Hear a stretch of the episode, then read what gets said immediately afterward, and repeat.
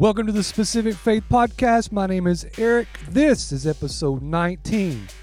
Therefore, if you bring your gift to the altar, and there remember that your brother has something against you, leave your gift there before the altar and go your way. First, be reconciled to your brother, and then come offer your gift. Now, I'm going to tell you something. This is found in Matthew chapter 5, starting in verse 23. And if the church today would practice this one teaching of Jesus, if we would do this one thing, I want you to know our churches would begin to be full again. But instead, uh, we go to church every Sunday, month after month, year after year, and throughout the week, because we don't keep his other commandments, we trample, stomp, destroy our neighbor, our brothers, all throughout the community. And then we show up on Sunday and we raise our hands to God and we offer our prayers and our service to God and we feel justified because the song, we feel the emotions of the song that God is with us and all the while he does not hear us.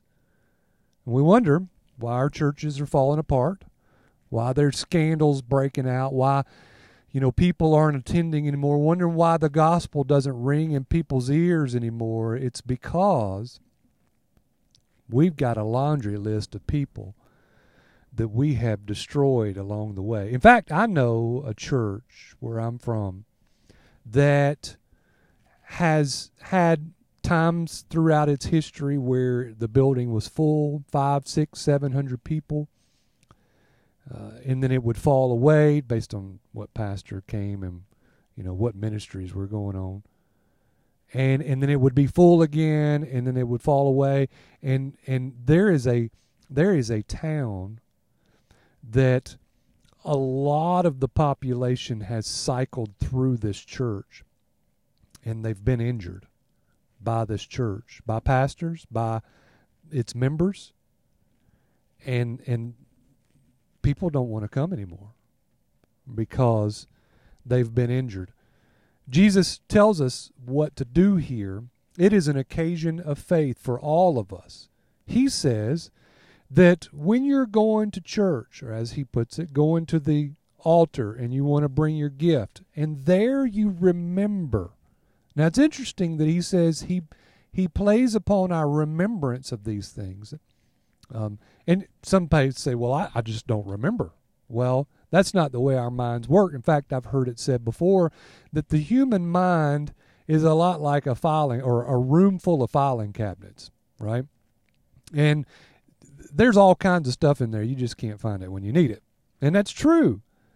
But because we are uh, disciples of Jesus, whether we've been born again or not. We, you know, if you're listening to this podcast, you probably, you know, know some of these things about the Bible, the church, the, you know, faith in Jesus, because we've heard the word spoken before and we know how we ought to live.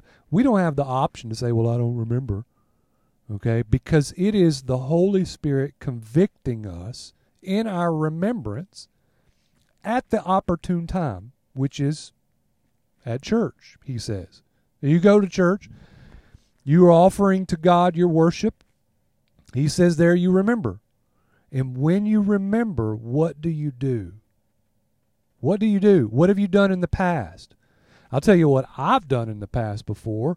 If I felt conviction over the way that I've treated someone throughout the week or in the in times past, I just let time pass.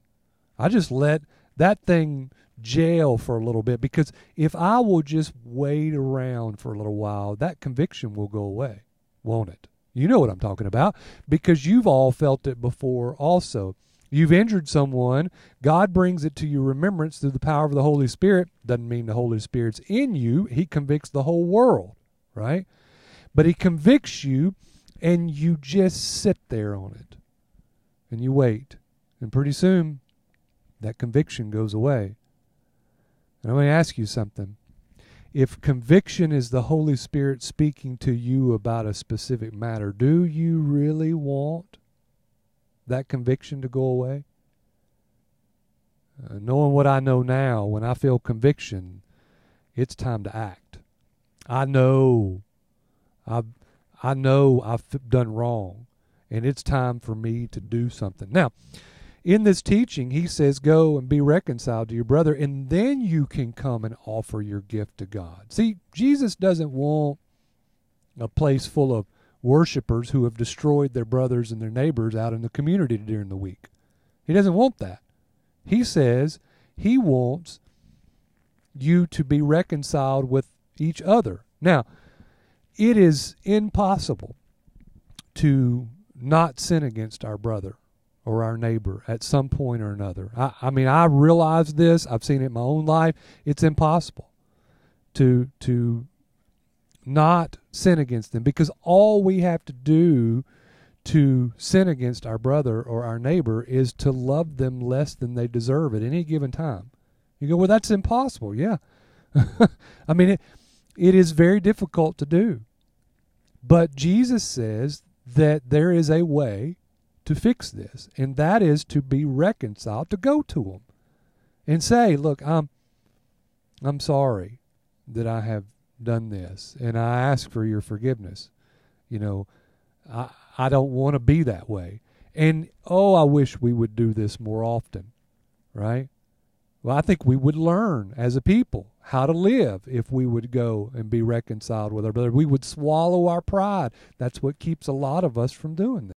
But I'm telling you, if if we would take this one teaching seriously and act upon it by faith, we would fix a great majority of the problems that we have. And like I said, if you were willing to do this, it's rare that someone would look at your confession, your apology, and say, I don't want to hear that. And it's possible, but most people that we've wounded would be willing to accept our apology. Now, we may pay restitution. We may have to do that. We may have to right the wrong, right? So it may not just be, I'm sorry. There may have to be some action behind it. But if we would do this one thing, we would fix our relationship with our brother, and we might find that we are walking with God when we've done this. But what's for sure, Jesus says to us here, is that there will not be a fellowship with God as long as we have wounded our brother. Now, in the gospel according to Barabbas, the second half of the book's my favorite. I think it's the most useful. We take five teachings of Jesus and we plug them into the parable of the sower found in Mark chapter 4. If you haven't read that parable, you need to go read it. If you want to know about it, go back a couple of podcasts, listen to it. That parable will tell you who you are.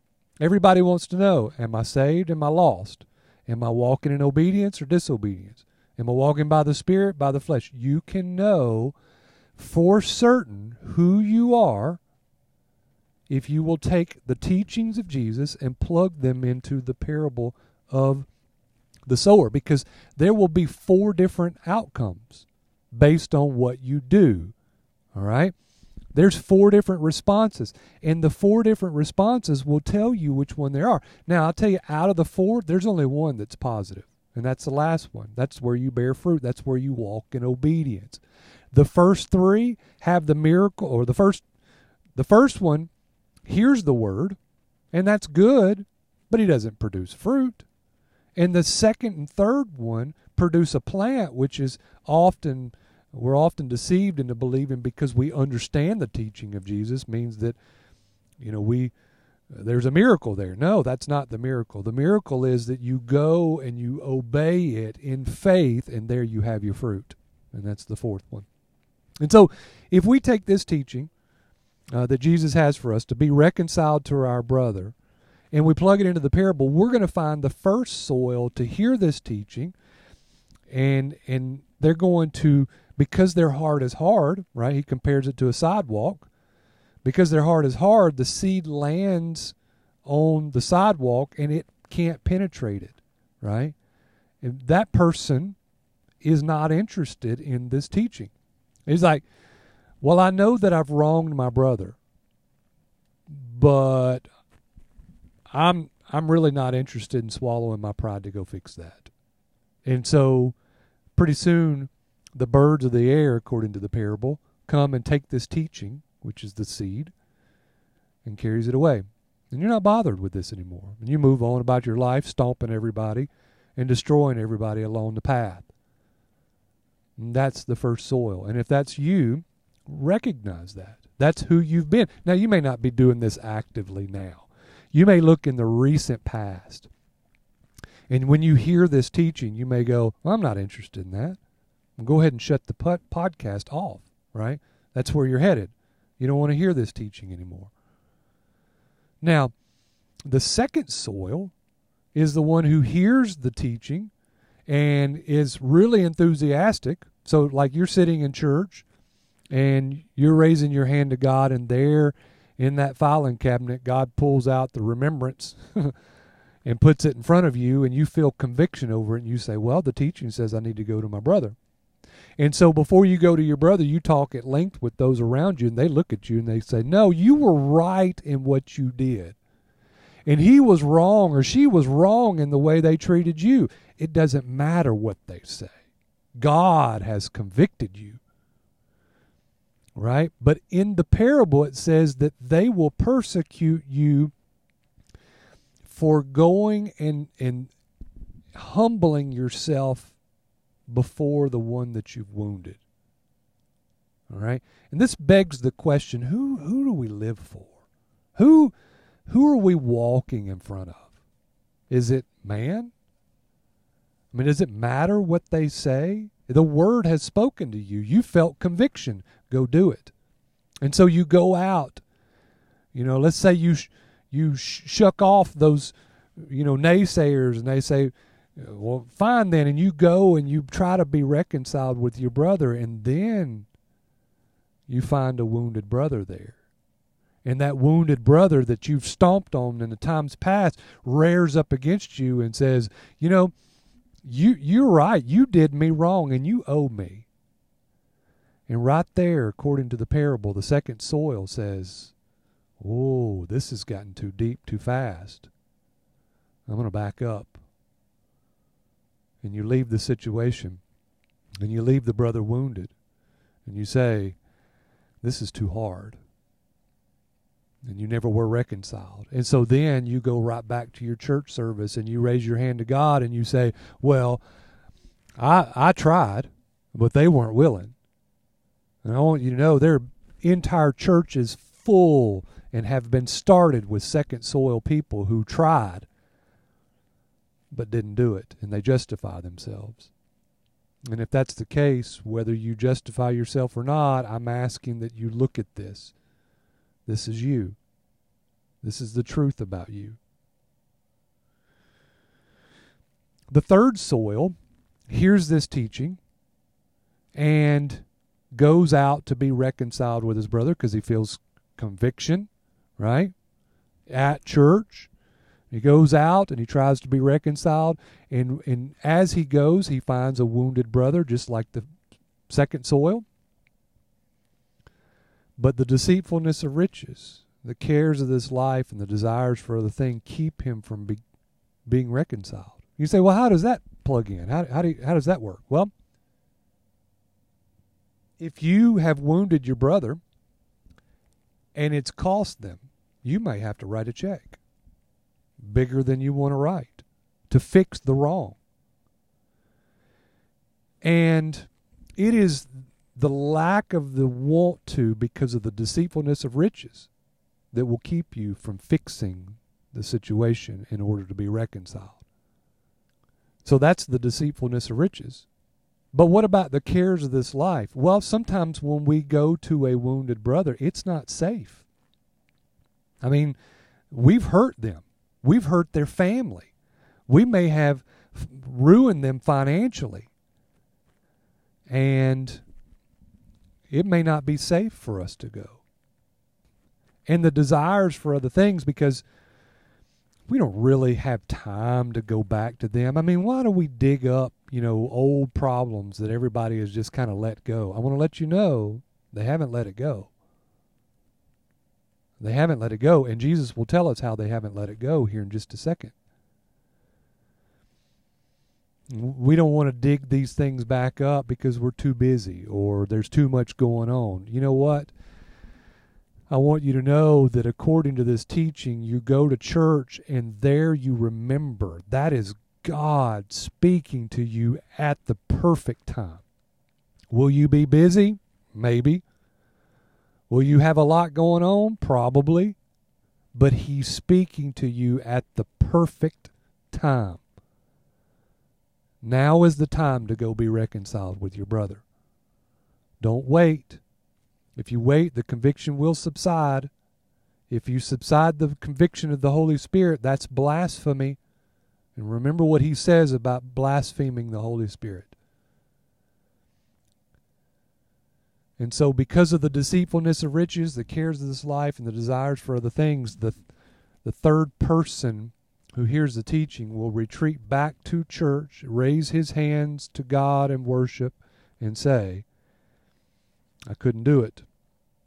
But bless God, I'm saved and I'm thankful for His mercy. Hmm. No. We walk in disobedience when we do that. We have not bore fruit. Lastly, the fourth soil. Hears the teaching of Jesus is convicted in church. May not be at church, but feels the conviction to go be reconciled with the one he has injured. And he goes. And though his friends and family may tell him, No, you're justified in what you did, nothing will stand in his way or her way to, between the wounded brother and himself. Because he feels the conviction of God and he believes the words of Jesus, his desire to go is deep within him. And he shucks off all the naysayers and goes to his brother, and just like the other ones, he will find a wounded brother or sister who may demand payment, and he will write the check. He will do what it takes to fix the situation.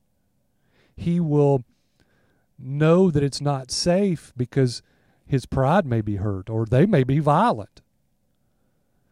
But nothing will stand in his way. Even though life is busy and there's lots going on, he has felt the conviction of the Holy Spirit and he will go and be reconciled to his brother and put off all obstacles because he believes the word. He believes Jesus. He believes this is his moment, this is his occasion of faith to do and walk in obedience to Jesus. And when he goes there, he will no doubt find a wounded brother and he will have rivers of patience for whatever his brother wants to do. Whether he lash out, if he accepts his apology, then he's won his brother. If he lashes out and gets violent or demands payment, he will write the check. He will stand there and bear it. And why? And where does this patience come from? it comes from Jesus Christ himself, who lives in the fourth soil person because he too bore our rage. He came to be reconciled to us. And so there is rivers of patience and love for his brother and however he wants to kick and scream. And that's fine. Because love does that. That's what the fourth soil will do. Is that what you and I did? Is that what you've done? You know, before, my mode of operation was just to run from them. No, Jesus says go to them. Be reconciled. Don't let time pass. Fix it. Fix the situation. Humble yourself in belief in His Word, right? That's what He's calling us to do.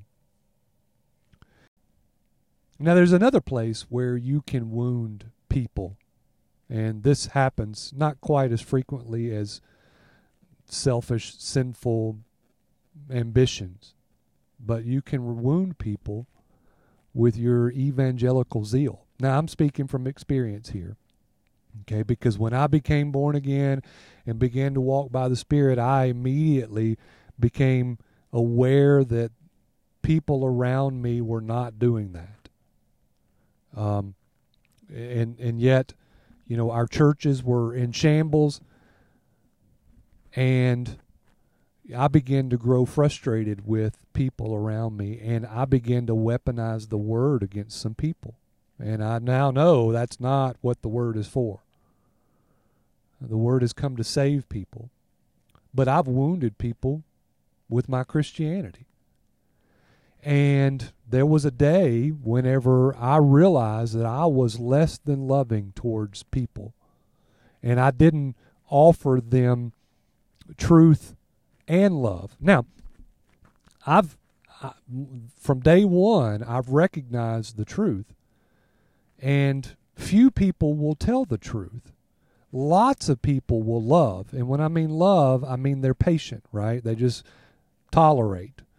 Lots of people are overwhelmed with love and they just tolerate everything and are patient with everything. But who who can tell the truth and be patient? And that's something that I haven't always had. In fact, you know, I've had to go to people and say, look, in my evangelical zeal, I'm sorry that I was less than patient with you when you didn't receive it the way that I thought you should. And that was a very hard thing for me. But I felt the conviction.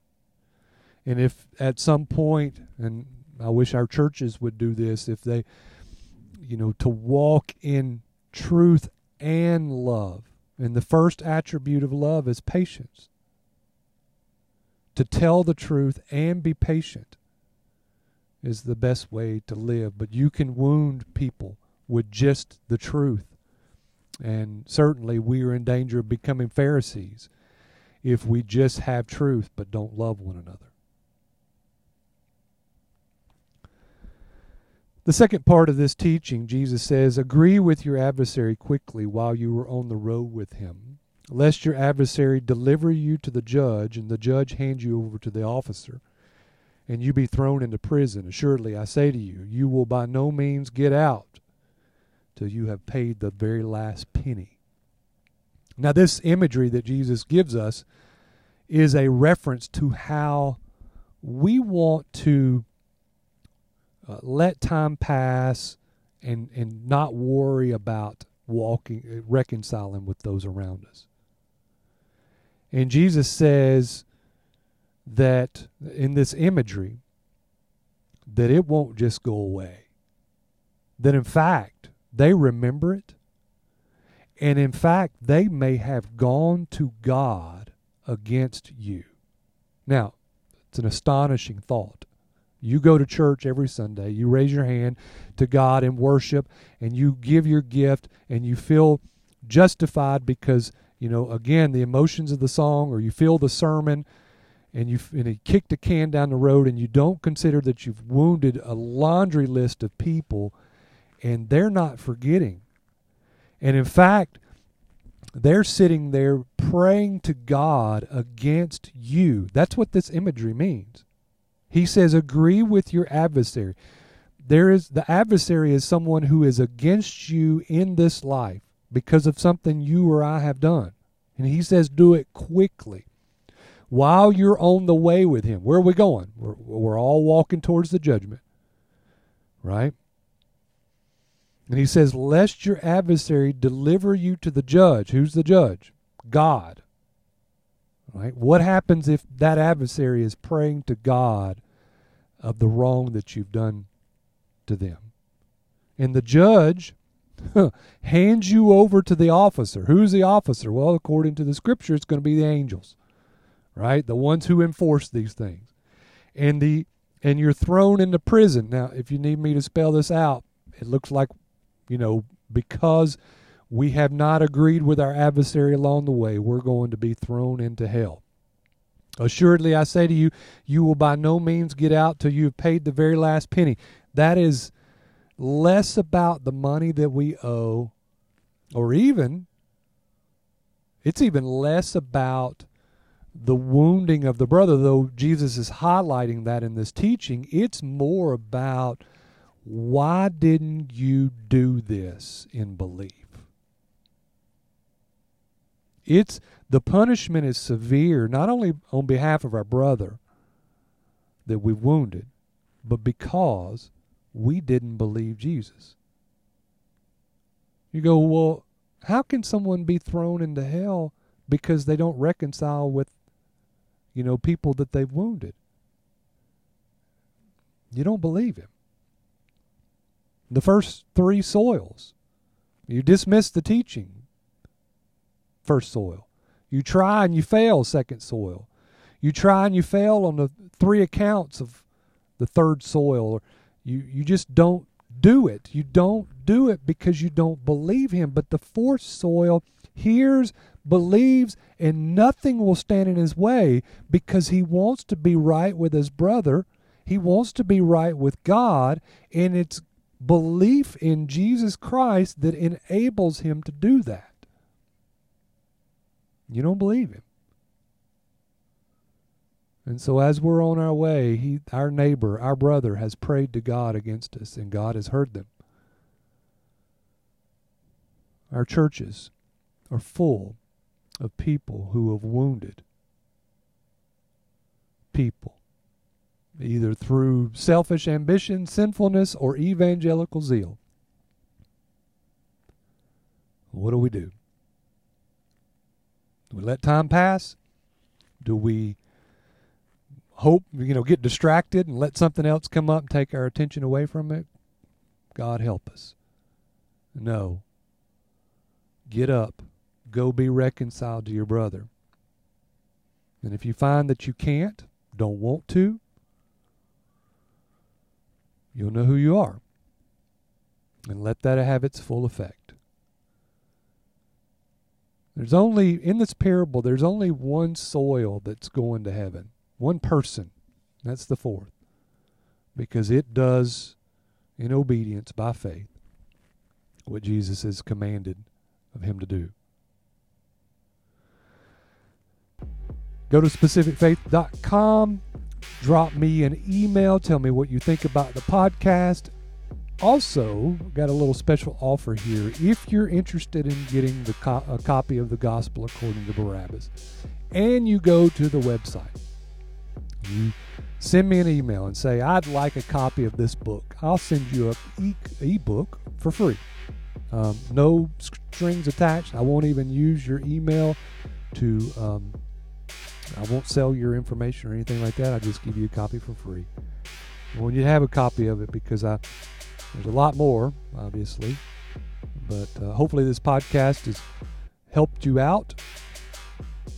This upcoming Sunday, I hope he convicts you. I hope he convicts me. Conviction's good, and uh, I want to be right with God, and I know that you do too. Until then, walk by faith in the specific teachings of Jesus.